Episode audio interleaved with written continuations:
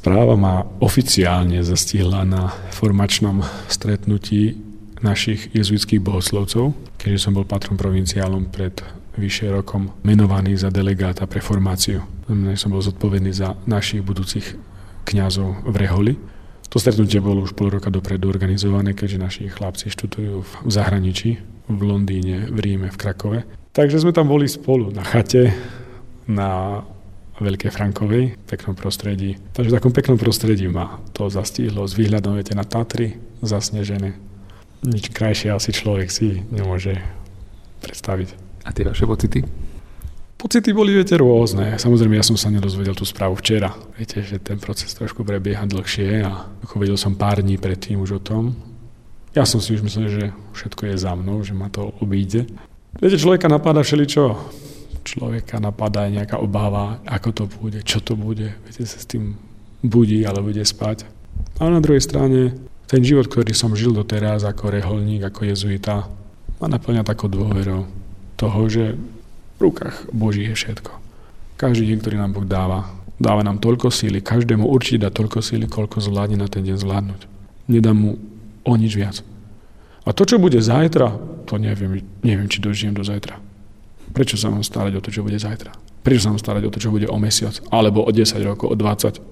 Staraj sa o to, aby si teraz bol človekom, aby si bol ľudský, aby si tých ľudí, ktorí máš okolo seba, aby sa s nimi dobre cítil, aby sa oni cítili s tebou dobre.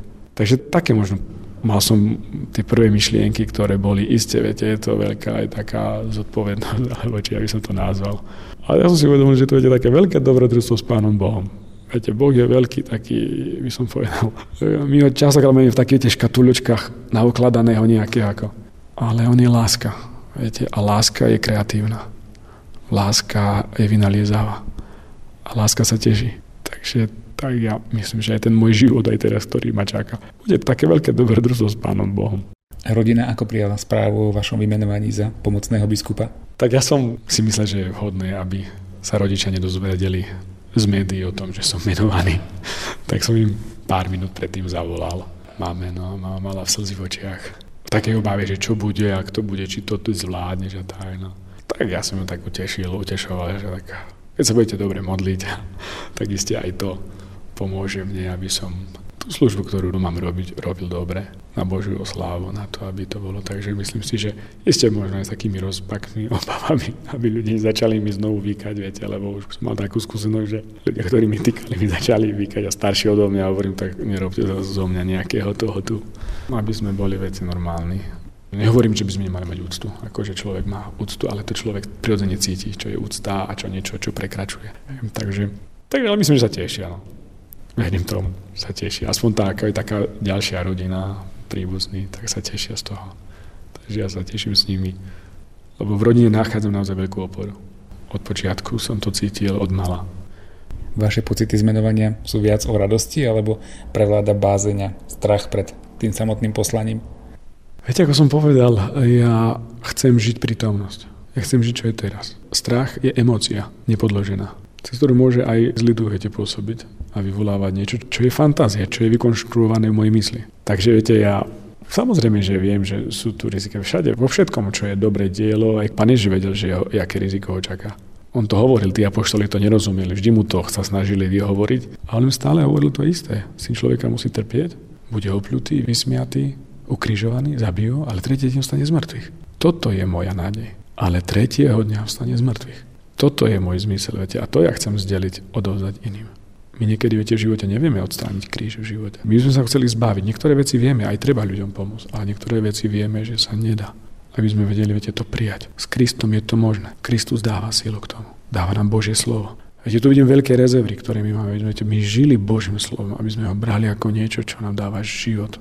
Hej, církev nie je muzeálny archetyp niekde v múzeu mestskom tu v Prešove alebo v Košiciach. Ale církev niečo živé čo je vždy krajšie a krajšie. Církev je Kristova nevesta, ktorá je vždy krajšie a krajšia.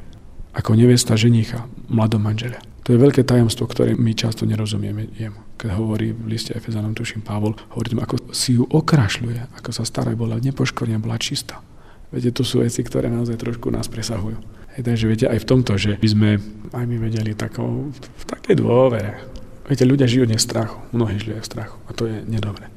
My potrebujeme ľuďom dať nádej. Nehovorím optimizmus. Pane Ježiš o optimizme nehovorí nič. Hovorí o nádeji, hovorí o živote, hovorí o novom živote, hovorí o láske, hovorí o milosrdenstve, hovorí o odpúšťaní. To je to, čím chcem žiť. Aby som tomu neveril, že to funguje, no tak nie som tu. Nie som ani reholníkom, ani kňazom a možno by som nebol ani veriacim. Vy ste pôsobili v takom vedeckom prostredí, v študentskom prostredí na Trnavskej univerzite. Nebude sa vám ťažko odchádzať, alebo nebude to taká príliš veľká zmena teraz?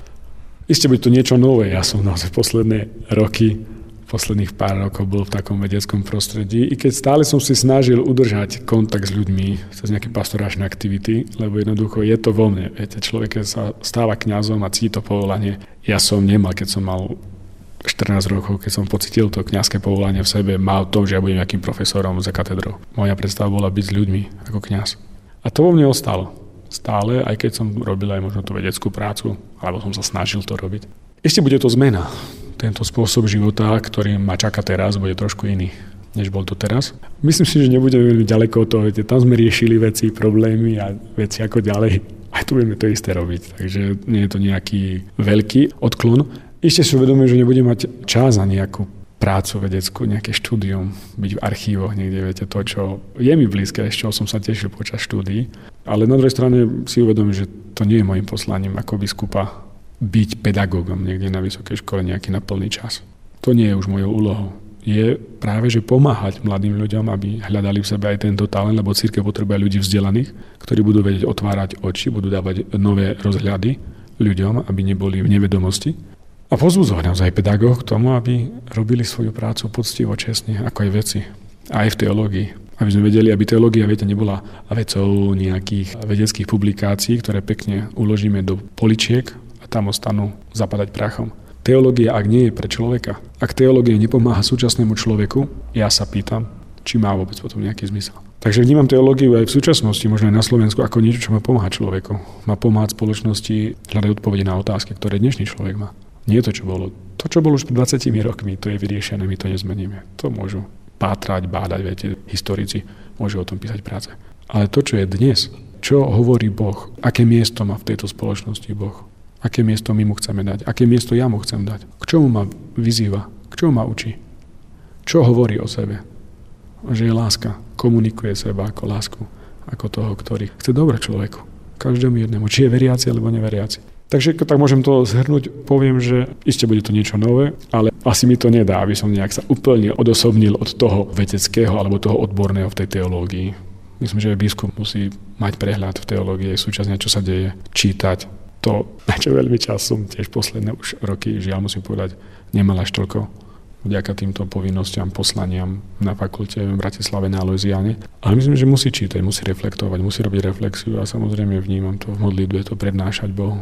Vedieť si to, viete, premlieť, prežuť, premeditovať, aby vedel ten výstup dať nejaký tým ľuďom. Vy okrem tej vedeckej činnosti, aby sme nehovorili len o tom, ste veľmi boli aktívni aj v skautskom hnutí napríklad. Dá sa z tohto vyvodiť, že ako bude vyzerať tá vaša ďalšia pastorácia, ako bude vyzerať to pôsobenie, na čo sa chcete zamerať tak pastoračne možno. Isté nebolo by spravodlivé možno voči iným hnutiam, mládežníckým aktivitám, by som povedal, že budem sa venovať len scoutingu. To už nebude. Už nebude to v takej miere, ako je. To neznamená, že na nich zabudnem. Samozrejme, že nie. Ale ako spravodlivý otec musím mať otvorené srdce pre všetkých tých, ktorí akoukoľvek činnosťou v církvi mladí ľudia pracujú preto, aby sa dostali bližšie k Pánu Bohu. Takže môžem povedať, že sú mi stále blízki mladí ľudia. Hej, od seminárskych čias som bol medzi mladými ľuďmi skoro každé leto tábory, keď som doma len chodil vymieňať šaty. Ale hovorím, a myslím, že to je veľmi dôležité dnes aj pre našu spoločnosť, aby sme mali veľkú pozornosť voči mladým ľuďom. Aby sme sa im snažili rozumieť, aby sme ich sa snažili ich počúvať. Častokrát sú nevypočutí. A musíme brať aj vážne to, čo hovoria. Samozrejme to nie je 100%, že to je niečo, nejaká berná minca, ale myslím, že musíme veľmi dávať pozor v cirkvi, to aby sme počuli mladé generácie, načúvali. Keď si zoberiete štatistiky, církvy ščítania na Slovensku, pozrite si tie vekové priemery tých jednotlivých skupín. Samozrejme, štatistiky môžu vždy klamať. Ale viete pýtať sa, kde sú tí ľudia? Prečo ich nevieme zachytiť? Je chyba v evanieliu? Alebo je chyba v nás, že nevieme to podať týmto ľuďom? Že nevieme ich osloviť, nevieme sa k ním priblížiť nevieme im počúvať. Takže ja tak cítim, mám takú ambíciu možno byť s tými aj mladými ľuďmi, som otvorený. Viete, je s nimi pizzu, rozprávať s nimi, môžeme ísť na dobrý film s nimi, prečo nie, viete, rozprávať o tom, čo ich oslovilo. Počuť možno, keď budeme dobrú hudbu, nejakú dobrý klip. Som zvedavý na to. Čo je to, že čo ich stimuluje k tomu, čo ich zachytáva, prečo ich to zachytáva. A snažiť sa naozaj, ako hovorí svätý Ignác, vždy vojsť ich dverami.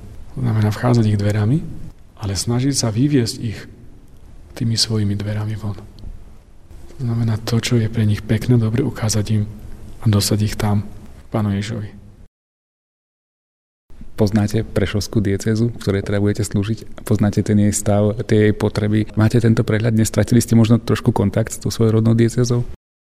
Všetko bude sa viete, odvíjať vlastne našej takej spoločnej, takej súčinnej spolupráce s Vladikom Jánom, prešovským arcibiskupom a nechcem robiť nič proti tomu, že by ja som robil tu viete, nejakú vec v inej línii. To nie je môjim cieľom. To nie je mojou úlohou. My musíme sa zhodnúť práve v tom, čo je dobré a potrebné. Ako viete, tým. Samozrejme, to je on, to som ja, to sú viete, ľudia tu na kurii, ktorým tiež záleží, ktorí sú ľudia církvy. A samozrejme rátam s kňazmi, rátame s kňazmi. Viete, chcem ich počúvať čím žijú. Viete, naši kňazi, ktorí žijú v manželstvách, ktorí majú trošku iné problémy, samozrejme ako kňazi v celý bate alebo reholníci. A viete, zás hovorím, počúvať tým ľuďom, čo hovoria. Ja sa po 18 rokoch vraciam do tejto eparchie, do tej arcie eparchie, keďže ja som v 3. ročníku seminári v 95. odchádzal odtiaľ a ja som tu 18 rokov nikdy nepôsobil na tomto území. Som stále preč, niekde inde, vždy mimo tej Prešovskej eparchie. Snažil som sa držať kontakt, nakoľko sa dalo. Mám kopec kňazov tejto archieparchie, priateľov, známych, kopec spolužiakov zo seminára. Ja som už, môžem povedať, odchovancom, môžem tak povedať, prvým biskupom medzi grecko-katolickými biskupmi na Slovensku, ktorý zažil ako seminarista seminár v Prešove po obnovení, po tej pauze 40 rokov, kedy my sme nemali svoj kňazský seminár. Takže poznám, samozrejme veľa vecí sa muselo zmeniť za 20 rokov. Je veľký rozmach, veľký taký boom, veci idú dopredu. Takže mám aj kontakt, môžem povedať, mám kontakt, aj nemám kontakt. Aj nemám stále. Preto ja chcem naozaj tie prvé mesiace počúvať tým ľuďom, vedieť, že aká je tá realita. Viete, je tu veľká migrácia obyvateľstva. Ľudia musia odchádzať za prácu, čo je veľká tragédia tohto regiónu. Chcem naozaj toto byť vnímavý na to. A nakoľko ja z mojej pozície, ja som, nie som veľký hráč. Viete, poukazovať na to aj, aj ľuďom, ktorí môžu mať na to dosah, aby nezabudali na tento región. Keď vidím plnú Bratislavu, viete, ľudí východniarov z východného Slovenska, a nešli by tam určite, keby mali prácu tu. Keď vidím tí chlapi, keď chodia na týždňovky, viete. A sú dlhé týždne, dlhé dni, dlhé mesiace odlúčení od svojich rodín. Deti vyrastajú bez svojich otcov. Toto je našou, má byť našou úlohou. Toto je niečím, čo máme my počúvať tým ľuďom. My hovoríme o rodinách, že majú byť dobre, že keď nebudeme mať silné rodiny. Ale myslím, že ja aspoň nehovorím. Isté ja verím, že mnohí biskupy robili aj tu na Slovensku, čo sa dalo preto. A viete, aj v tejto oblasti, ako tým ľuďom pomôcť, aby nemuseli chodiť, aby ten otec prišiel domov z práce, aby bol svojimi deťmi, že by ich učil, ako sa niečo možno robí v dielni, chalan, aby tá dcera videla vzor otca vedľa seba, aby ona si mohla nájsť takého muža, ktorý by bol vzorom. To všetko je to jedno s druhým súvisí. Aby tí ľudia nemuseli skutočne ako, ako otroci, ako, ako nejakí sluhovia ísť a robiť, viete, sa ponižovať niekde, niekde v zahraničí. Ale my ostali tu, Takže viete, tých vecí je, ktoré ja vidím, možno z mojej skúsenosti, aj medzinárodnej, keď som bol v zahraničí, alebo možno aj niekde inde. Viete, to sú otázky, ktoré my jezuiti pertraktujeme a pýtame sa na najvyššej úrovni. My máme ísť ľuďom, ktorí sú na okraji. A tu, viete, nie je otázka, viete, Rómov. To sú veci, ktoré sú veľmi haklivé a veci, ktoré naozaj treba vnímať a treba naozaj sa pýtať, čo my chceme církev robiť pre nich. Či robíme dostatočne to, čo Možno keď Kristus hovorí o chudobných, kto je dnes ten chudobný? Tu u nás. Kto je ten blahoslavený chudobný? Môžem povedať, áno, tí, ktorí v duchu žijú. Ale čo tí, ktorí sú naozaj tí chudobní podľa Evanielia, podľa podobenstva 25. kapitole Matúša? Kto sú títo chudobní? Takže toto je asi niečo, čím žijem. Nie je mi jedno, viete, keď vidím, ako ľudia sa trápia. Ako viete, otačajú každé euro. Aby pozerali, že kde ho dajú a hľadajú po najlacnejších viete, obchodov, aby kúpili deťom najlacnejšie možno tie topánky, viete, alebo neviem čo, aby mali čo na sebe, aby sa nehambili. To je ten život. A tam, tam musíme my, predovšetkým hovorím ja sám, ja nemôžem hovoriť na iných za iných. Aby ja som bol príkladom. Príkladom tak, ako nám ukazuje teraz Svetý Otec František. Viete, ak my nepôjdeme príkladom a neukážeme svoj príklad, svoj osobný príklad života s Kristom, aby sme sa nebali zdieľať so svojím tým, čo žijeme, so svojím životom viery s Kristom, čo potom ich tam viete ponúknuť? Čo dnes zaváži? Pavol VI povedal, dnes zavážia len svetkovia, nie učiteľia, svetkovia, ktorým svet uverí to, čo hlásame. Máte už zvolené svoje biskupské heslo, máte zvolené to moto, ktoré bude sa tiahnuť to vašou službou. Čo by to malo byť? Rozmýšľal som nad rôznymi, viete, takýmito heslami. Ja, viete, nie som veľmi za heslá, nie som človek nejaký hesiel, viete, život sa mení. Život je dynamika jedna veľká. Takže to heslo nejaké presné ešte musí vymyslieť trošku nejak ešte ho doládiť, ale viete, heslo, pre mňa jediné heslo je Evangelium Ježiša Krista. Nič iné. Tomu žijem a, a toto je pre mňa celá, celá náplň života, nič iné. A samozrejme, to už ako ktorú tú časť z toho vybrať, to už budete taký, taký výber, taký výsek toho. Takže niekde tam sa nájdeme. Kedy bude to slávnostné uvedenie do úradu? Kedy bude biskupská vysviacka Vladyku Milana? Presne ešte termín nejaký taký presný, presný vám nepoviem, aby som vás nezavádzal, ešte niektoré veci musíme doladiť, ale môžem povedať, že to bude ten prvý júnový víkend niekedy. To znamená, alebo tú sobotu, toho 1. júna, alebo toho 2. júna v nedeľu. Takže medzi tými dvoma dňami. Dnes ste absolvovali také prvé oficiálne stretnutie po tom oznámení, že budete pomocným biskupom Prešovskej diecezy s Vladikom Jánom Babiakom. Aké bolo to stretnutie? Bolo to o tých technických veciach, presne o tej vysviacke práve? Alebo to bolo možno aj niečo také osobnejšie? Ešte sme hovorili o týchto veciach, príprave, viete, ja ešte musím ukončiť moje pôsobenie na fakulte v Bratislave, aby som trošku taktiež takto zosúladil, aby som tam neutekal, viete, ako nejaký ten utečenec od nich. Rozprávali sme o niektorých veciach technických, o práve o dní vysviacky, o mieste vysviacky a tak ďalej, nejakých takých technických detailoch, ktoré sa týkajú toho všetkého, čo bude síce veľmi pekné, isté. Je to udalosť nielen moja, ale celej církvy. Mnoho ľudí vám viete, píše, keď vám píše a blahožela cítite tú spolupatričnosť, aj tej radosti, takej úprimnej, viete, aj cez tú SMS-ku človek môže cítiť, čo v nej chce vyjadriť takýmto spôsobom. Ale samozrejme rozprávali sme trošku aj tak v náznakoch, aj možno nejakých konkrétnych takých poslaniach, očakávaniach, ako by sme vedeli možno tú prácu pre dobro a pre službu, ešte raz opakujem naozaj pre službu veriacím, ktorí sú nám zverení pre ich dobro, nejak takto poriešiť, aby, aby sme boli nielen my spokojní, ale hlavne aby tí veriaci boli spokojní.